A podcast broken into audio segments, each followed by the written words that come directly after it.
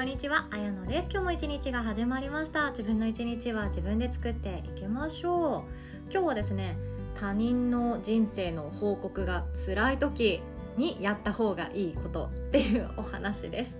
他人の人生の報告っていうと、まあ、例えば軽いやつで言うと彼氏できたよとか結婚したよとか子供生まれたよとかで仕事においても昇進したよとかビジネス自分で起業したんだよとかっていういろんなものが舞い込みやすい世の中にはなっていますよね。これから先もずっとこんな感じなんだろうなって思ってるから私はもう別にいいやって思う反面加えてでも自分の子供の世代のことを考えていくとマジで上手に付き合ってほしいよなって思ったりもしているんですよね。でこの音声聞いてくださってる方の中には他人のそのいい時しか見ないじゃないですか人生の報告って SNS とかで飛び込んでくるのっていい時しか基本流れてこないんですよね。そういう情報とのお付き合いがうまくできなかったりとかインスタ見るのが辛いとか開けないっていう人昔の私もそうなんですけどなんかもう面倒くさすぎて辛すぎて自分が惨めになるから受け取りたくないって思うことってあると思うんですよね。そんな時にやった方がいいたった一つのことを本日はシェアさせていただきます。私はそうやって乗り切ってきました。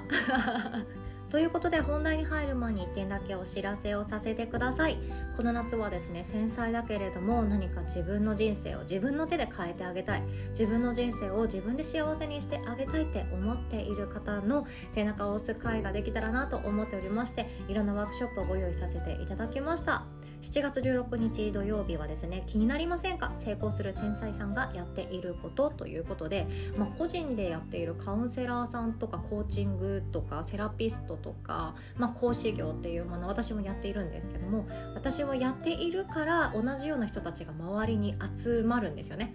だから周りの人たちもやってるから今では怖くないんですよ。これでやっていくっていうのが。でも会社員時代はですね心理学めっちゃ興味あるけどカウンセラーとか憧れるけど私の周りでやってる人一人もいない。全員会社員だからそういう業界に手を出すの超怖そうみたいな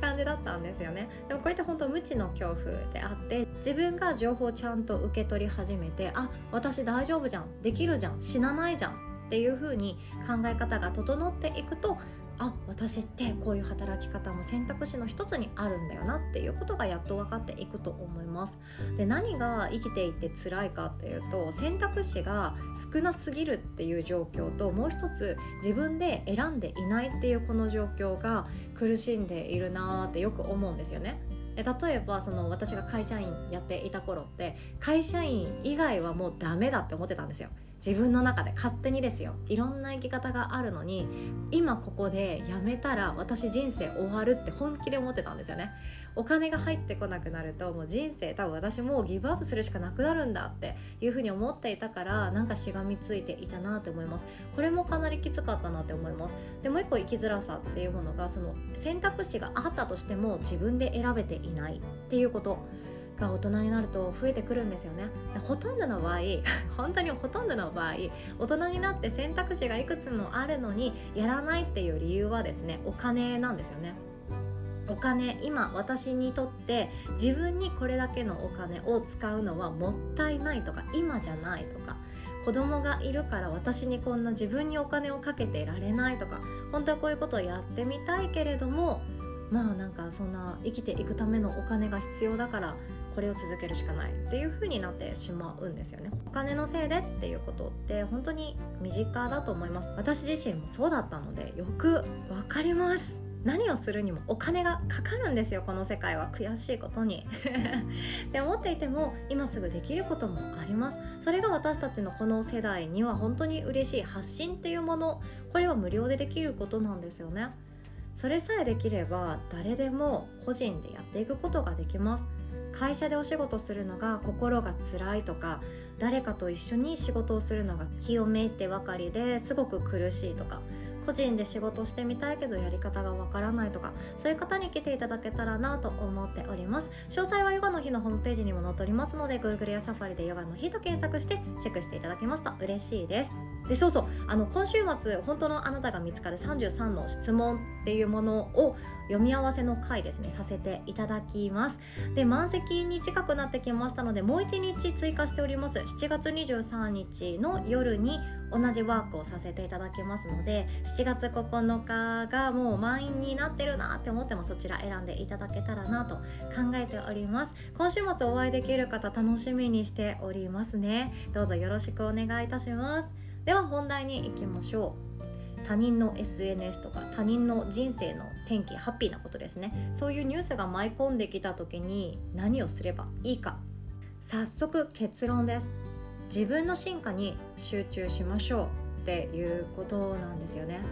自分の進化これをなんていうか見落としてしまっていたり私全然進化してないよねってもう諦めている時って他人のその人生の転機いわゆる進化ですよね。そこにアンテナがいっちゃうことがよくあります。これ例えばなんですけど毎日じゃあ淡々と同じ毎日を生きてるとしましょう。昨日と同じ今日続けていくぞ。で1日8時間9時間会社のために費やすぞ。家帰ってきてバタンキューも何もする気力も残ってない。とにかく寝るぞ。朝起きた。また会社行くぞっていうのをずっと続けていくと自分のその心意気というか意思がそこの場所にない場合ただ単に毎日続けるっていう時の場合って自分がどうなりたいとか自分こんな風に生きたいとかゴールがこういうところにあってっていう気持ちってついてきてないことの方が多いんですよね。淡々と今日を生きるっていうことなんですよ。でその場合って自分平凡ですよね。何も変わってないように見えますよね。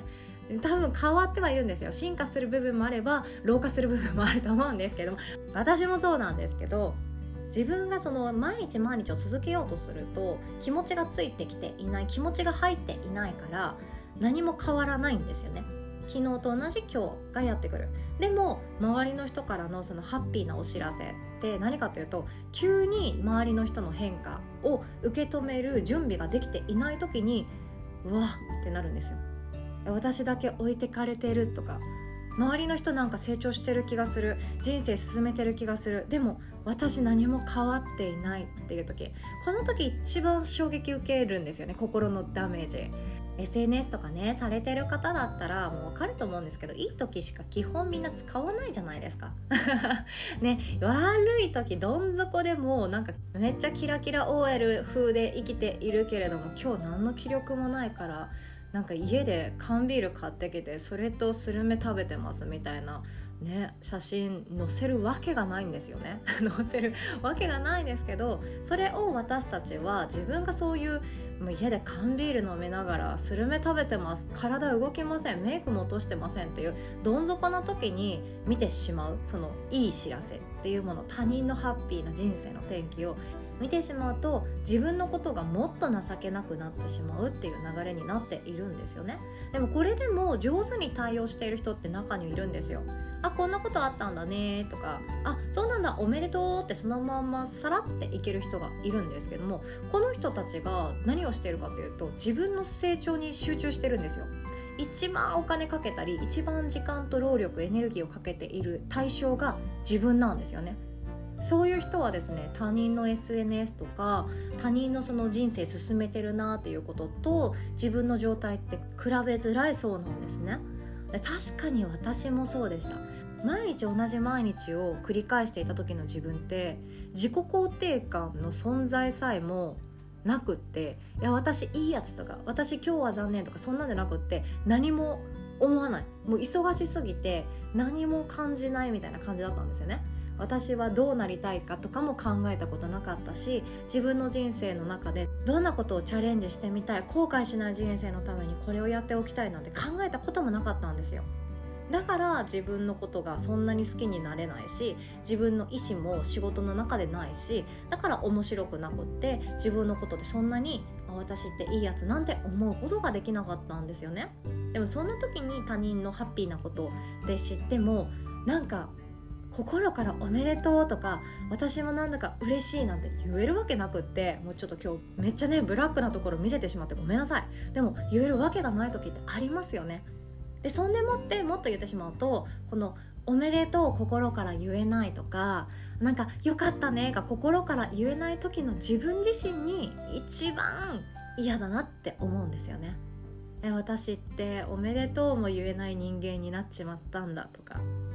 そう思ってしまうのが私は SNS が辛くて辛くてなんかもう何でしょうね。自分の惨めさをさらに確定されちゃう。ハンコをポンって押されてるような気持ちになるからもうインスタグラムもめんどくさいからやめようって思って更新するのやめちゃったんですよね。で最後に投稿したの多分34年前だと思います。もう残してはいるんですけど、まあ、これからもちょっとやろうっていう気持ちはあんまりないんですよね。今の自分だったらもっと楽しみ方変わってくると思うんですけどなんでまた SNS 真面目にやらないか楽しんでやらないかっていうとですね必要な情報は自分から取りに行くっていうのを決めてるからなんですよね。で私超根本的にネガティブですしメンタル弱小なんですよね。だから SNS とかやっちゃうと情報が自分の中に情報いろんな情報自分の中でこれ知らなくてもよかったなっていうものがバンバン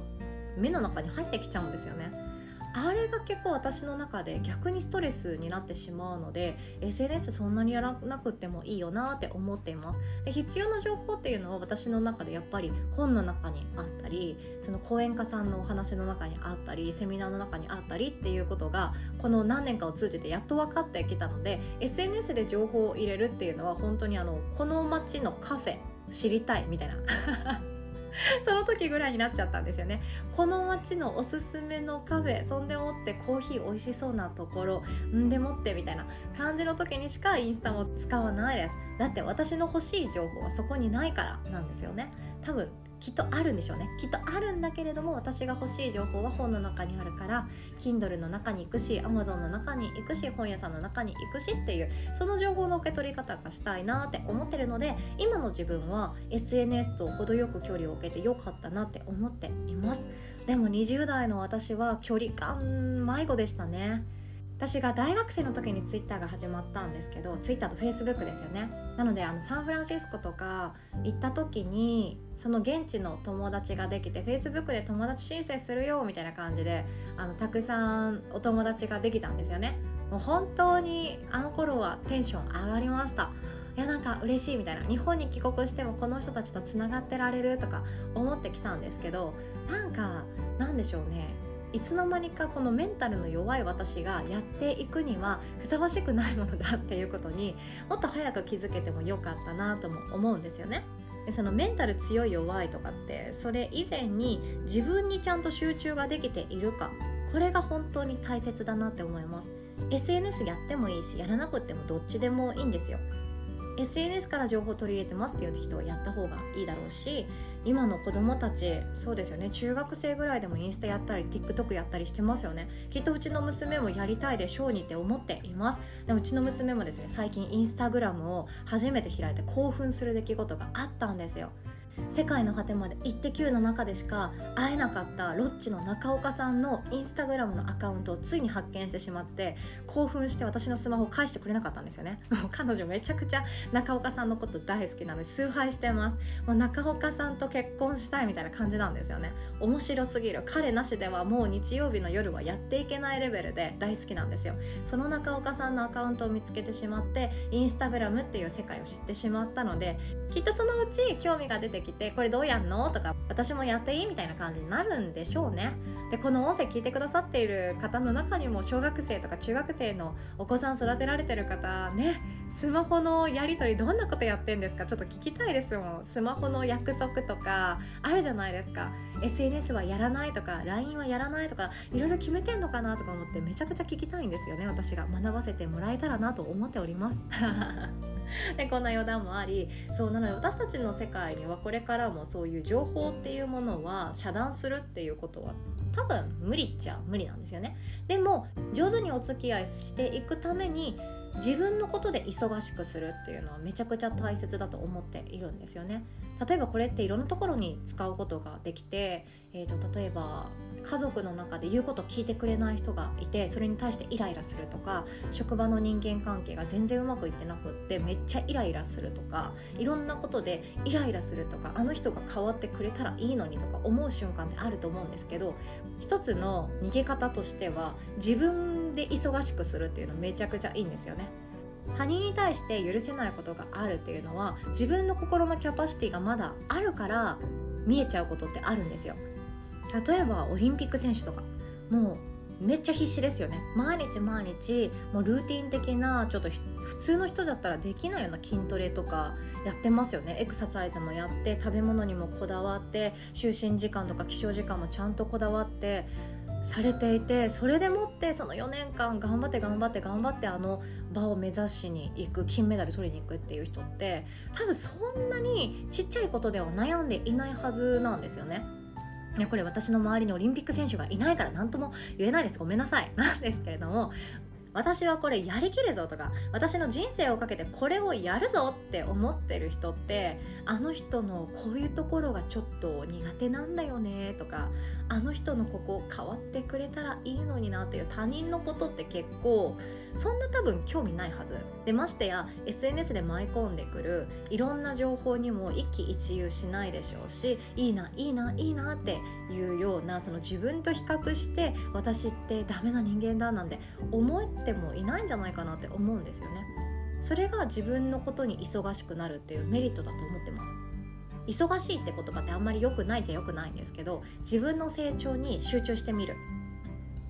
誰かの SNS で急に私って今こんな状況やばいって思うんじゃなくって昨日の自分去年の自分と比べて私こんなことができるようになったんだ。知らないうちにえ私やるじゃん。であったり自分が大好きなものに没頭してみるとかない人は何か趣味でもいいです。オンラインサロンでも何でもいいです。ヨガの日では3回まで無料でレッスン受けられますのでぜひともお試しくださいっていうことも挟んでおきます。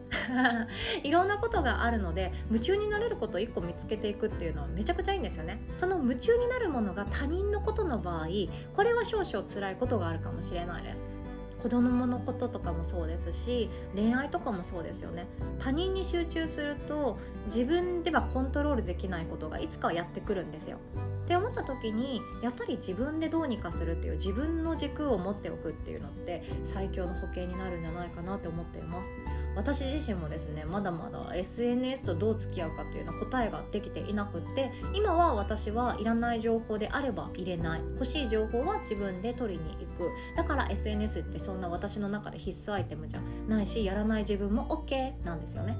今私が現代現代を生きる大学生とか女子高生だったら SNS やらないなんてありえないって思うはずなんですよ。その子たちの立場でどう考えどう伝えられるかっていうことここもちょっと考えていきたいなって思ってるんですよね。っていうのも私のめいっ子ちゃんがインスタやめたいんだけどちょっとでも休んでたらさ病んでんのって言われるんだよねであったり LINE の代わりに最近の子たちってインスタの DM で連絡取り合ってるらしいんですよね。だからもうインスタねやめるにもやめらんないんだよねみたいな感じで言っててでも開いたらいろんな人の情報入ってきてマジでだるいっていう話を この前女子大生が言ってたのでああ確かにそれはちゃんと私も大人たちも考えていかなきゃなっても思ったんですよね。あなたは SNS どう思いますか？